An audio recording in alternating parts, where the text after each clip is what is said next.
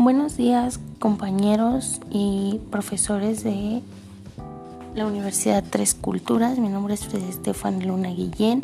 Actualmente estoy estudiando la carrera de Pedagogía en el segundo cuatrimestre, segundo parcial, con la materia de Teoría Pedagógica número 2.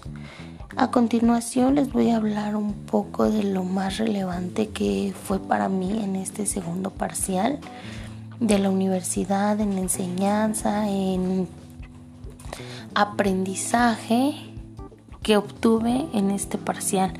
Uno de los temas que más me interesó fue el modelo pedagógico, las teorías de aprendizaje, que son supuestos teóricos conjunto de generalizaciones abstractas del método.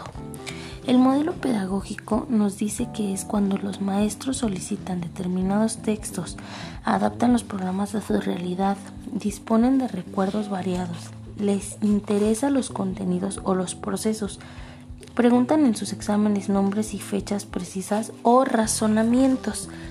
El modelo pedagógico se fundamenta en una teoría pedagógica, conjunto de generalizaciones abstractas, producto de la articulación de las relaciones teóricas, antropológicas, sociológicas, psicológicas. Es una opción racional que concibe un modelo y una perspectiva del hombre en ese contexto. Elementos del modelo pedagógico son el enfoque curricular, los propósitos, contenidos, secuencias, estrategias metodológicas, recursos, evaluación, se sustenta en una teoría o paradigma. Lo cultural moldea al hombre. Al educar para la vida, se sustenta en la actividad física, intelectual del alumno activista. La teoría pedagógica, conceptual, nos ayuda a pensar, actuar, sentir y tener inteligencia emocional. Santo Tomás de Aquino nos da sus aportes principales, que son la nutrición como la educación, es un acto de responsabilidad del hombre porque ambos se consecuencia del acto humano que los padres han hecho. A nivel intelectual, la metafísica restaura las nociones aristotélicas de acto y potencia de substancia y accidente de materia. Forma la teoría de las cuatro causas. La posesión privada de bienes y el escolaticismo en general lo defendió desde un punto de vista económico. Los bienes propios se usan mejor que aquellos que se tienen en propiedad común.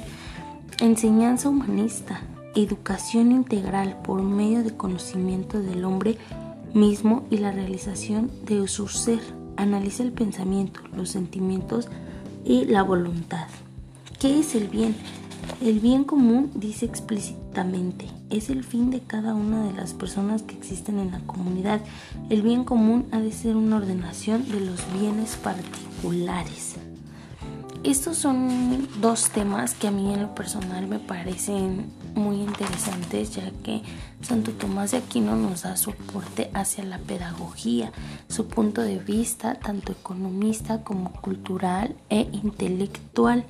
Me llama mucho la atención los aportes a la pedagogía porque nos dan muchas bases y fundamentos para poder llevar un modelo pedagógico más concreto y organizado para tener una educación más activa, más dinámica. Bueno, compañeros, profesores, esto fue mi aporte al segundo parcial del segundo cuatrimestre. Que tengan un excelente día.